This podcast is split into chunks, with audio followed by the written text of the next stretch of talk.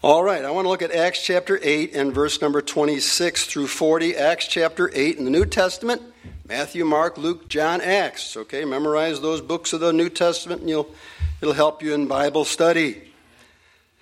Acts chapter 8, verse 26 says, And the angel of the Lord spake unto Philip, saying, Arise, go towards the south unto the way that goeth down from Jerusalem unto Gaza, which is desert. This morning I want to speak on the subject of one great day in Gaza.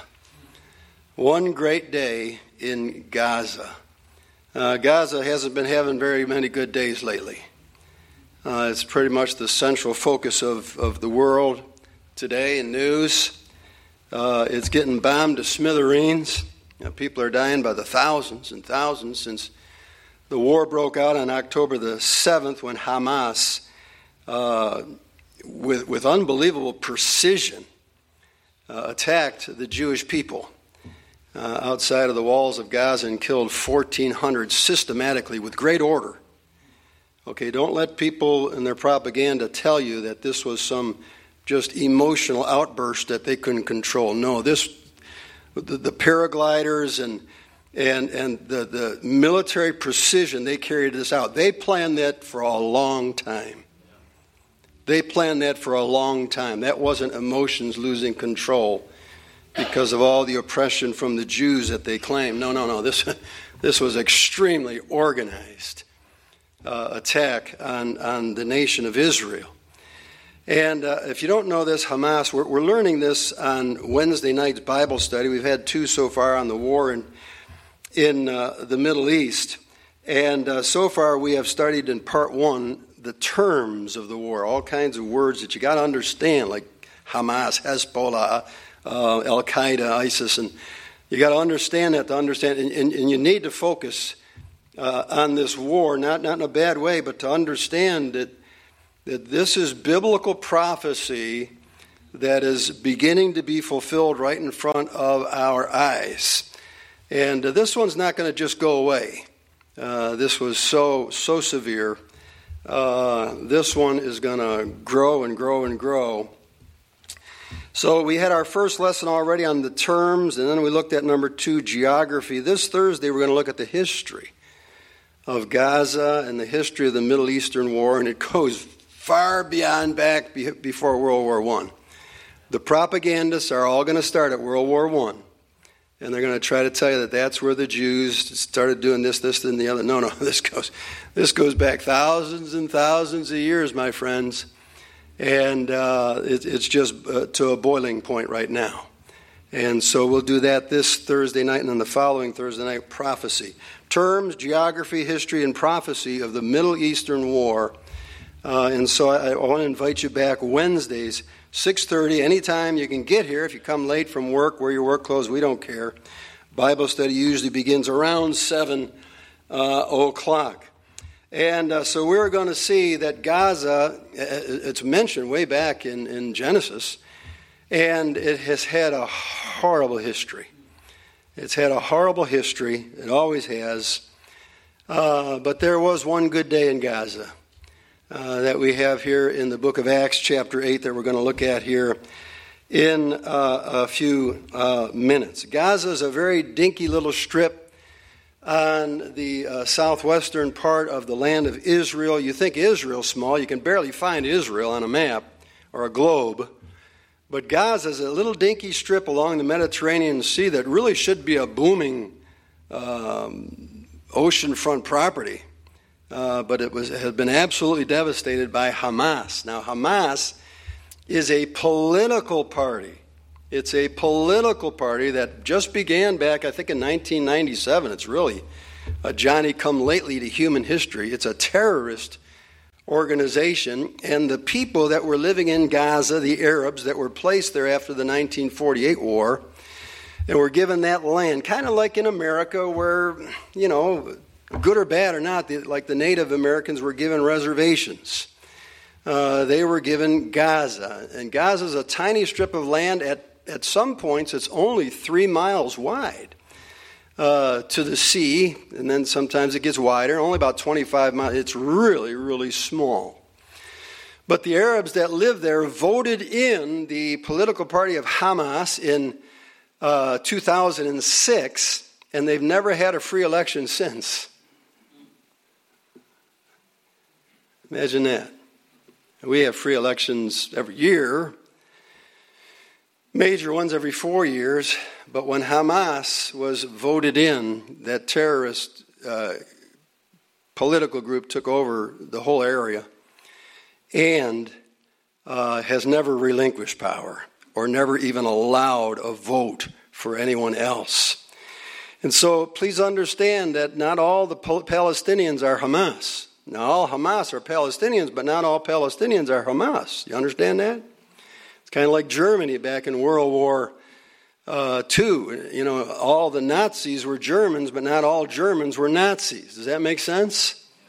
And uh, that's how it is in in Gaza, but they, they rule it by terror. They're, they're called terrorists.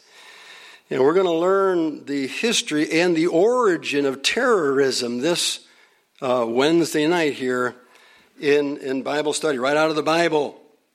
Now, I want you to notice what it says here in verse 26. At the end, it says, which is desert. Which is desert.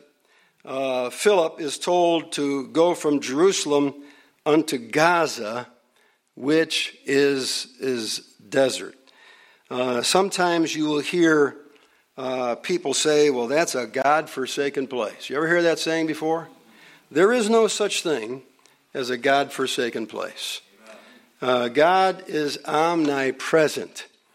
In Psalm 139 and verse number 7, it says, Whither shall I go from thy spirit? Or whither shall I flee from thy presence? if I ascend up into heaven, thou art there. If I make my bed in hell, behold, thou art there. If I take the wings of the morning and dwell in the uttermost parts of the sea, even there shall thine hand lead me, and thy right hand shall hold me. If I say, Surely the darkness shall cover me, even the night shall be light about me. Yea, the darkness hideth not from thee, but the night shineth as the day, and the darkness and the light are both alike to thee. It is not possible to go from the presence of the Lord. I read one time about a, man that didn't believe in the Lord. He got in one of those big iron suits, and he was one of those guys that would go down to the bottom of the ocean, look around, and so on and so forth. And, and uh, Christians were bothering him about his need to be saved. And so he gets down to the bottom of the ocean, and there's a gospel track on the bottom of the ocean floor, uh, right, right where they put him down. So he came to know the Lord as his Savior. I would too. That would be quite a sign uh, from God. But you can't hide from the presence of the Lord, and there is no such thing as a God forsaken place. In Revelations 5 9, the future, talks about those in heaven. And it says, And they sung a new song, saying, Thou art worthy to take the book and to open the seals thereof, for thou wast slain and hast redeemed us to God by thy blood out of every kindred and tongue and people and nation. You see, the Arabs, that is not a people, that is a language, that is a tongue. Anyone who speaks Arab is Arabic. And uh, there are going to be people in heaven, you can count on it because God's word is true, out of every kindred, which means ethnic group. We don't believe in racism. We don't believe in races. There's only one. When you hear about races and racism, that's, that's a, a, a term that was introduced to society by evolutionists who, who believe we evolved in different places on the earth, and so these people evolved over here, and they're this race, and these people evolved over here. No, no. We all have one father, and that's Adam. And then it came down to Noah and his three sons, Shem, Ham, and Japheth, and some of the divisions in the world. They're ethnic groups. And so if anyone ever says you're a racist, you say your answer should be I can't be a racist. There's no such thing. There's only one race, the human race, and I belong to it, and I love everybody as my brother and sister. Are all not we one? Malachi the prophet asked. Uh, with God as our creator. Uh, now, we're not all one in his family until Christ is our Savior. That's different. Revelation 7, verse 9 also says about the same thing in uh, Revelation 7 9, and then I behold, and lo, a great multitude which no man could number. Isn't that great? Going to be a lot of people in heaven. A whole multitude which no man can number. Amen. Of all nations and kindreds and people and tongues stood before the throne. In fact, the man who invented Hamas, that evil man, he just, I don't know, he's got to be possessed with the devil or something. His son came to know Christ as his Savior and he speaks out against Hamas and he speaks on the behalf of Christ now. So don't, don't tell me there's any place that's God forsaken. God's grace will go where none of us will go. And uh, we'll save the lost there. And somebody might say, well, what about Sodom and Gomorrah? No, no, God didn't forsake Sodom and Gomorrah. The righteous forsook it.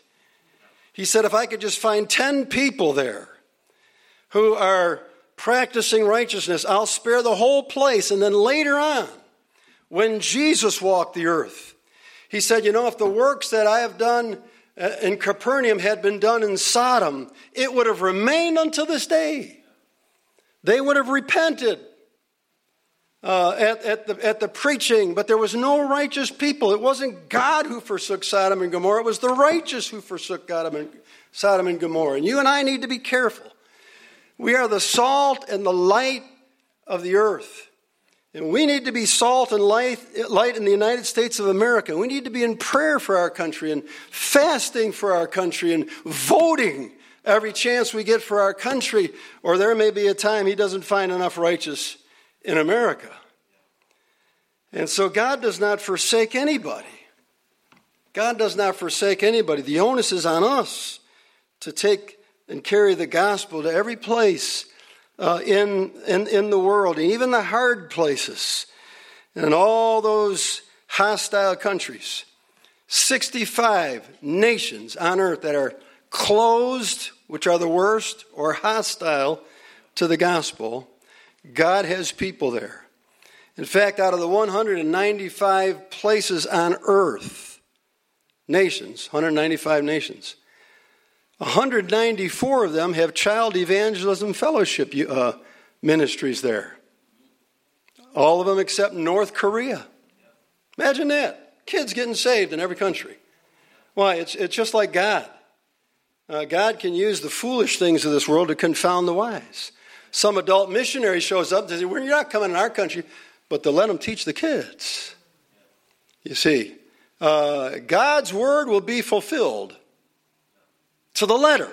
And in heaven, there will be people out of every kindred and tribe and ta- uh, nation and tongue. There will be. Even if God has to do it through children. Isn't God amazing? There's nothing too hard for the Lord.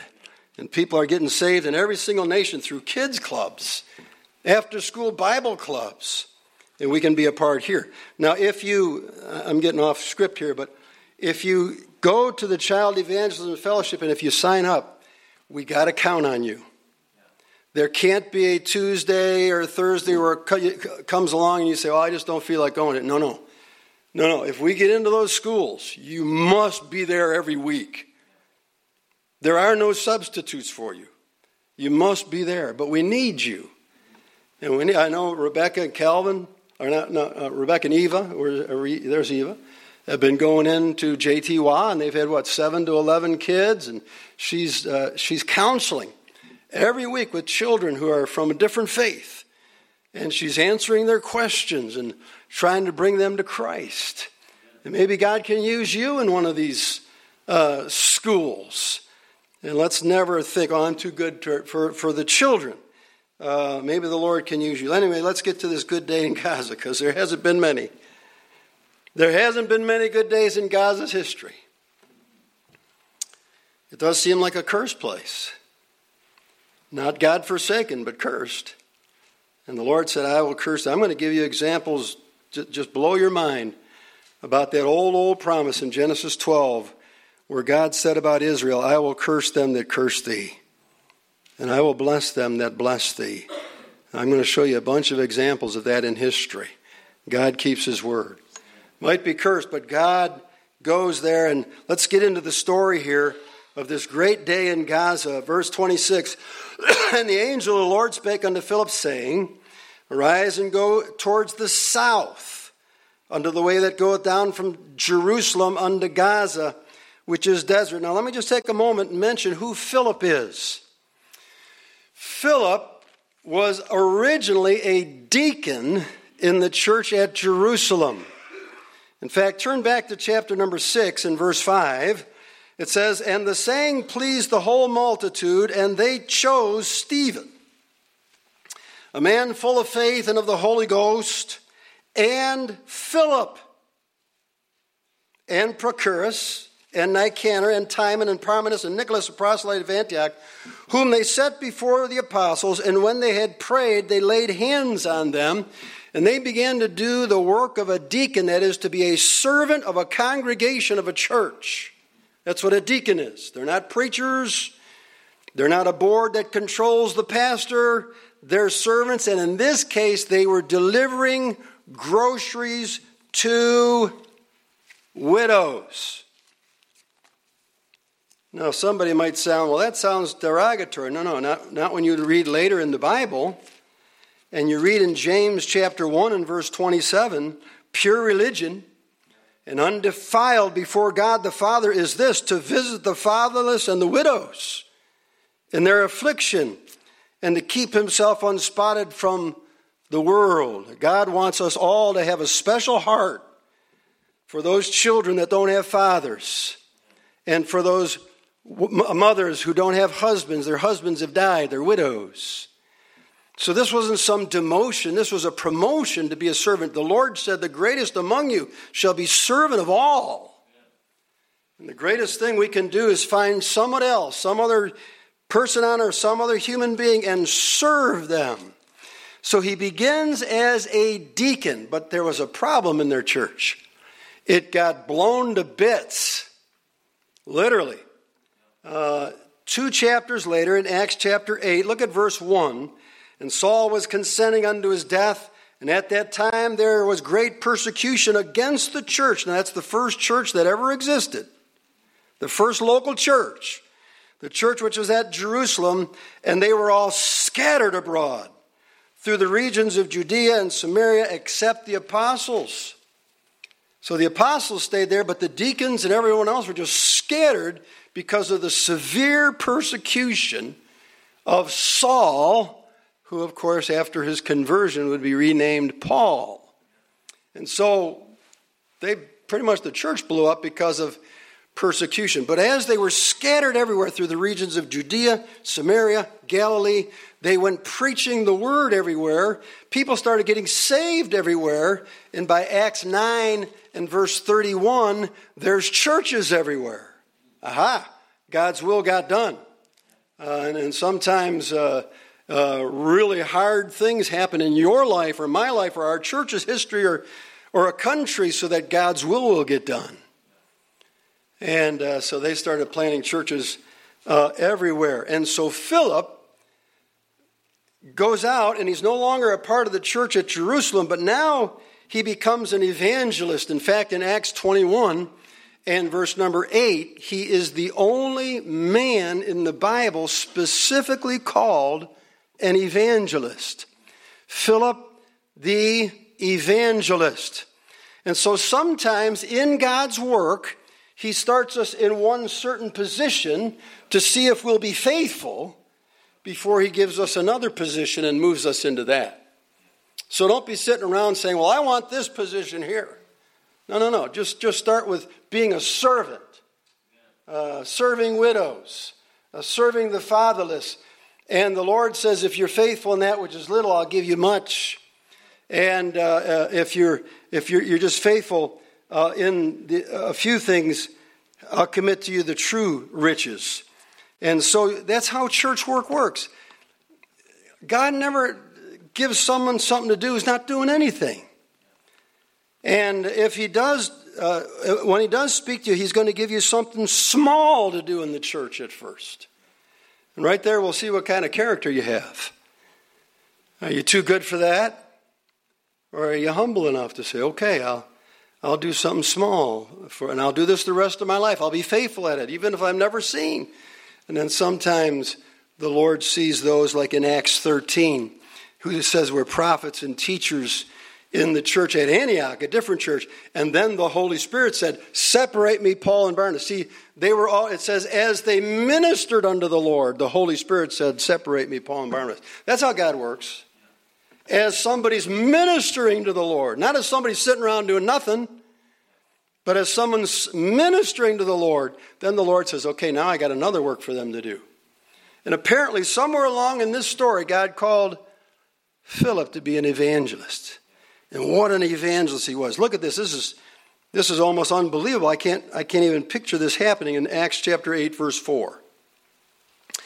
Therefore, they that were scattered abroad went everywhere preaching the word. Then Philip went down to the city of Samaria and preached Christ unto them. You got to be kidding. Who would want to go there? Did Samaritans like Jews? Nobody went anyway. He went anyway. Why? There's no God forsaken places on earth. And the people with one accord, oh, they'll never listen to a Jew, will they? Now look at verse 6. And the people with one accord gave heed unto those things which Philip spake, hearing and seeing the miracles which he did, for unclean spirits, crying with a loud voice, came out of many that were possessed with them. And many taken with palsies, and that were lame were healed. And there was great joy in that city. You see, God worked back in those days confirming his word with signs following. He gave these people miracle working power. Peter's shadow sometimes would just touch somebody and heal them. Handkerchiefs were taken from Paul, and if he said, I, I can't visit so and so, but take this and lay it on them, he would lay it on them and they would be healed. That was in that dispensation called the apostolic dispensation. And he would confirm the word with signs and miracles later. But the Bible says those things would pass away when the finished revelation from God was given to mankind. 1 Corinthians 13 says that we wouldn't need those the miracles and the tongues and so on and so forth because now we have the completed revelation. Philip couldn't pick up the New Testament and read it. It wasn't written yet. And so God worked through him with signs and miracles and wonder. Just trying to give you a little doctrine here that you can read in 1 Corinthians 13. You see, now that we have the completed revelation, all we need is the work of the Holy Ghost. As the preaching of the word goes forth, the Holy Spirit confirms the word. I've been in Christ for 54 years this month. I have never in 54 years needed someone to prove it to me by signs and miracles and wonders. I've had the Holy Ghost confirming it in my heart ever since. And that's how He speaks to you. And that's how He speaks to me. He confirms the word as it's preached, as it's taught. It's a soul winner. Did you ever go soul winning and boy, the Holy Ghost just starts working on somebody through you? There were no signs and miracles and wonders, but people have been converted for two millennia by that method of just personal evangelism, giving forth the word of the Lord. Philip's an amazing man. What a miracle he has in the city. A big citywide crusade there in verses 4 through 8.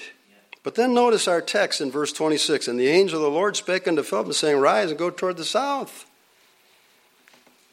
unto the way that goeth down from Jerusalem unto Gaza, which is desert. You see, now, now he goes from this big city campaign where all these people become believers, and God says to him through an angel, Now I want you to go down to the desert because there's one guy down there. Just one guy. And you got to go out of your way, and I want you to meet him. And I want you to talk to him. You know, nobody should be too big to try to be involved in personal evangelism, trying to win people one on one. No matter how famous they get to be as preachers or evangelists or having big citywide crusades. No, this is like this is like this is kind of like John chapter 4 where it says Jesus must needs go through Samaria and he came and sat with a woman at the well. Remember that? He says I must needs go through Samaria. And he said that to his disciples because they never did. They always went around it because the Samaritans had nothing to do with it. But that day Jesus said I got to go through here because there's one person. a lady who had had five husbands and was living with a guy. I got to go talk to her. Let us not underestimate the value of one soul. One soul. And he's going to go to Gaza now.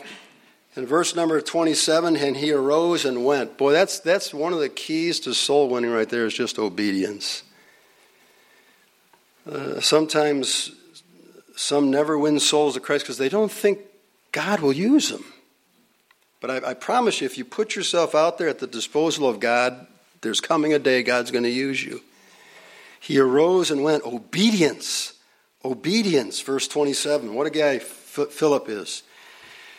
And he rose and went. Behold, a man of Ethiopia. We never learn his name. An eunuch of great authority under Candace, queen of the Ethiopians, who had charge of her all her treasure, and was come to Jerusalem for to worship.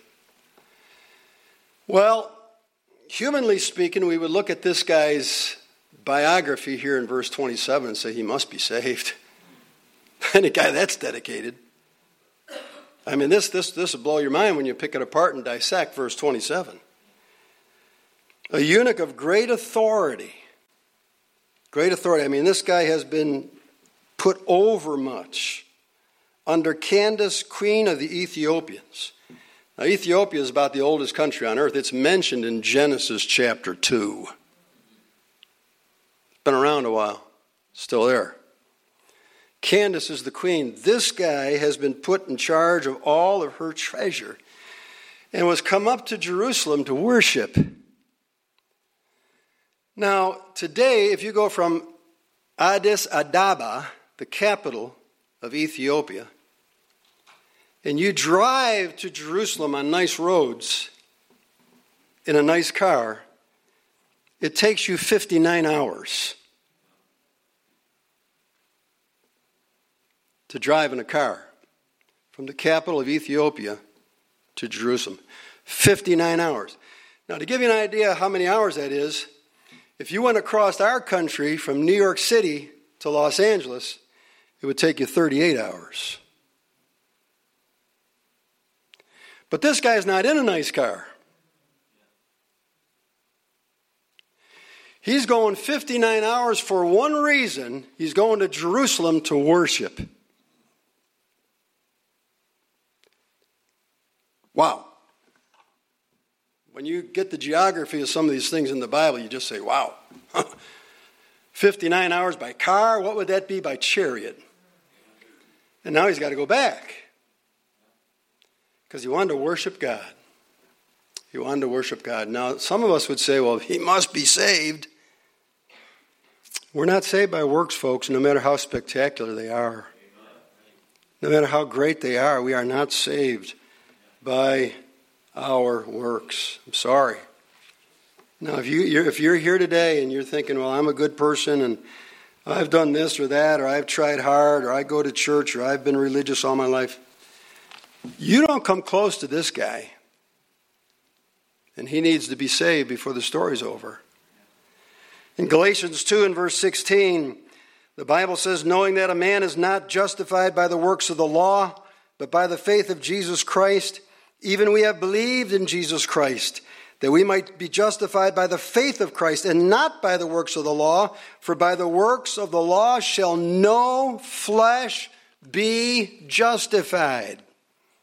Nobody in this room, nobody watching ever in the future will ever be justified by the works you've done in the flesh, even if you go from Ethiopia to Jerusalem to worship. That can't save you. Can't save you. So he was returning and sitting in his chariot. He read Isaiah the prophet, verse number 28. Now, Isaiah is the same as the prophet Isaiah in the Old Testament, written about 700 years before Christ. And then the Spirit said unto Philip, Go near and join thyself unto this chariot. Now, you and I might be a little bit afraid walking through the desert and seeing a man of this great authority uh, in charge of all of Queen Candace's treasures and the Lord says, Go talk to that guy. You know, you may, some may have a little inferiority complex or a little struggle or something to get up, but, but I want you to notice what Philip does in verse 30 and Philip ran thither to him. Notice obedience again. We saw his obedience back in verse 27 and he arose and went. And now his obedience again, and Philip ran thither to him. Have, have you been obedient to the Lord? Have you gone out to talk to even one person? Lady up at Countryside said, Would you go visit a man in Hamburg? Uh, that I know he's he's old, he's got heart problems, he's dying, and I said, sure I'll go, sure I'll go. So I went up there yesterday. He wasn't home. I knocked and beat on the door and left a note there for him, and I'll try again. But but we need to go. We need to go. And I want to encourage you to go. And, and when God lays somebody on your heart, go. If nobody's laid on your heart, go anyway. Uh, you'll run into somebody that you'll be able to talk to. And he ran to the chariot. And he ran hither and heard him read the prophet. So this guy's reading out loud. He's probably got a scroll, which would be of extremely value, uh, extreme value. I don't know how he got it, except probably by his authority. And Philip said, Understandest thou what thou readest? When you get to be with somebody, you got to have an opener. You got to get a conversation going with the person to turn things around to spiritual things and to turn things around to Christ. All the way to Hamburg, I was thinking, Lord, what should I say to this guy? I've never met him before in my life. If he answers the door, what should I say? And I had a, I, I, I, I had uh, some things I was going to try to use to bring about a conversation about Christ. It's called the preparation of the gospel. We should be prepared, know what we're going to say. God will use us. And this man said, How can I except some man should guide me? See, this guy's not only religious, he's humble. He's humble. There's this one particular guy I like to listen to on the radio. I won't mention his name because I don't agree with everything he says. But I like this. He says, whenever I go somewhere, I'm always, I'm always, I'm always the dumbest person in the room. He says, that's how I live. He says, I learned so much that way. That no matter where I go, I want to make sure I'm the dumbest person in the room. See, that guy's going to learn things the rest of his life. But people who say, oh, Pastor Cole, Acts chapter, chapter number 8, I'm not going to learn anything this morning. I've already read that before. Now, you're pathetic, is what you are. You are. You'll never learn. God reveals these things unto babes. That's what the Bible says. And, and, and, you've had babes. Some of you have had little children, little grandchildren. We have too. Just to see them, just, just soak in whatever you say. Whatever you say, they're just so hungry to receive some knowledge. And if we can, I don't care if you've what you've done in your life. I don't care if you've been a pastor for 40 years. You ought to approach every day in your life like you're a little baby and say, God, teach me something.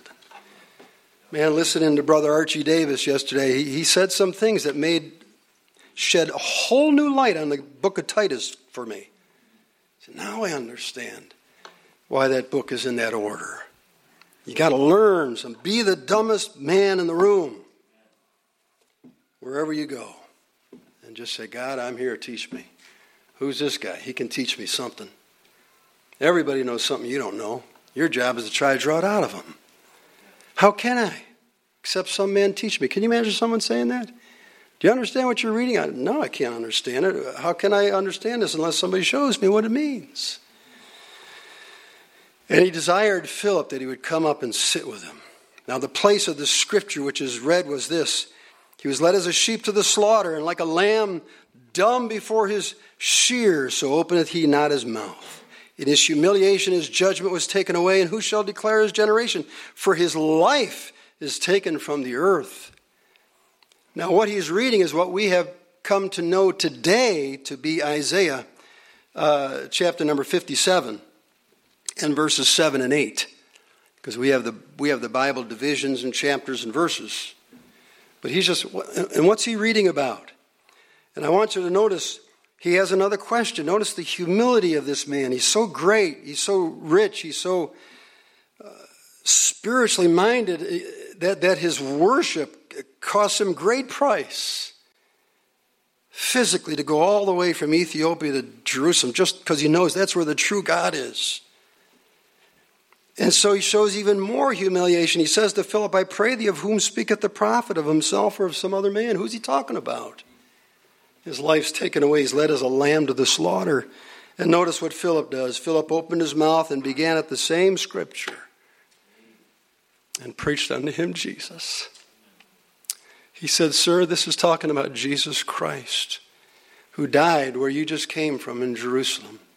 He died on the cross. He was led as a lamb to the slaughter outside uh, the streets and the walls of Jerusalem and up towards the north part to a hill called Calvary, where there he was crucified.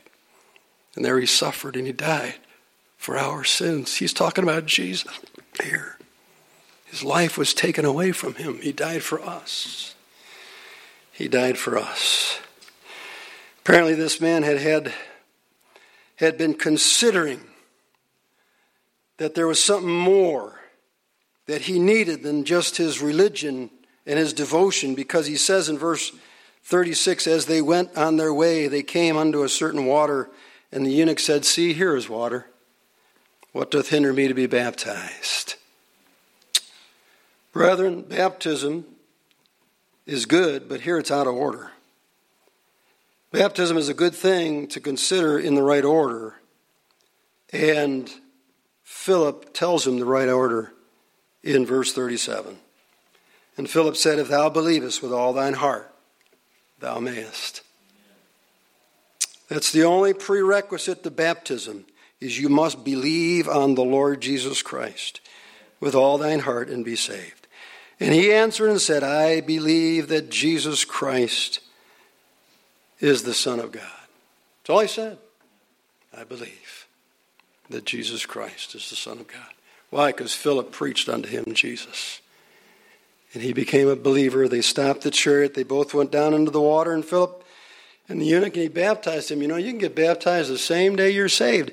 Baptism is not some decision you're supposed to think about for years. It's not something you're supposed to do when you can get all your relatives together and watch some show. No, it's, it's something you're supposed to obey immediately.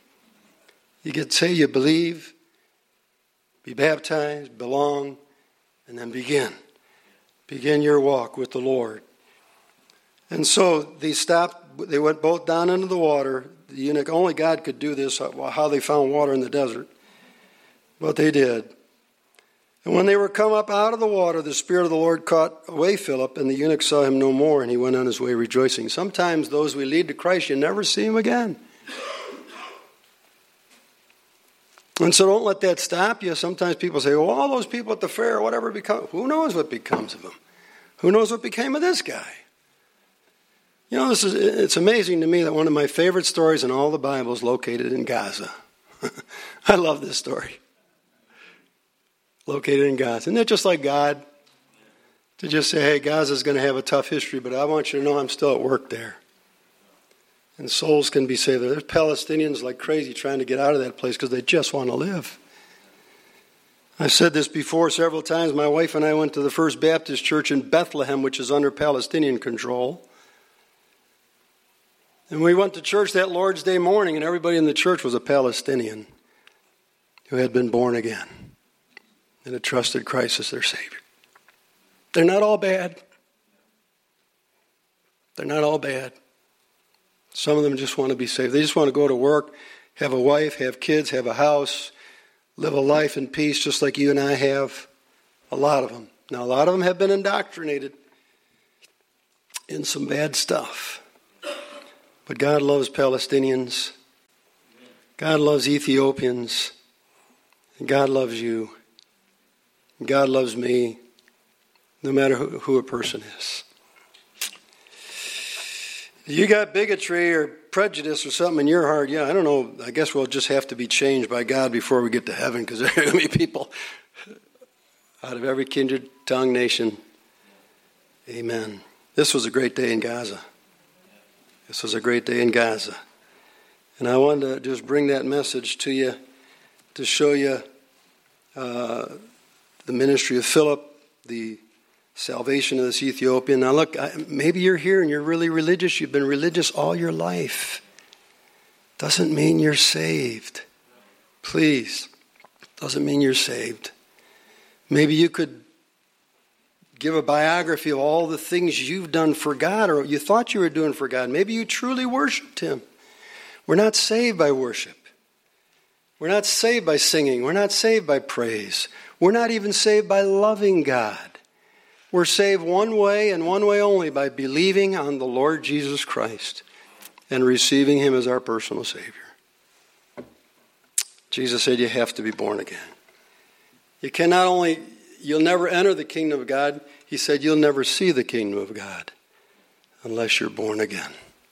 Have you been born again? Has there ever been a time from your heart where you've said the words of this Ethiopian, I believe that Jesus Christ is the Son of God? Shall we pray? Our Heavenly Father, we just thank thee, O Lord, for your word. And we thank you, Lord, that you have shown us your great care and your great love for all mankind, all women. Uh, Lord, it, it, doesn't matter uh, who they are. We thank you that you have visited Gaza in the past. And Lord, we're praying you'd visit there again.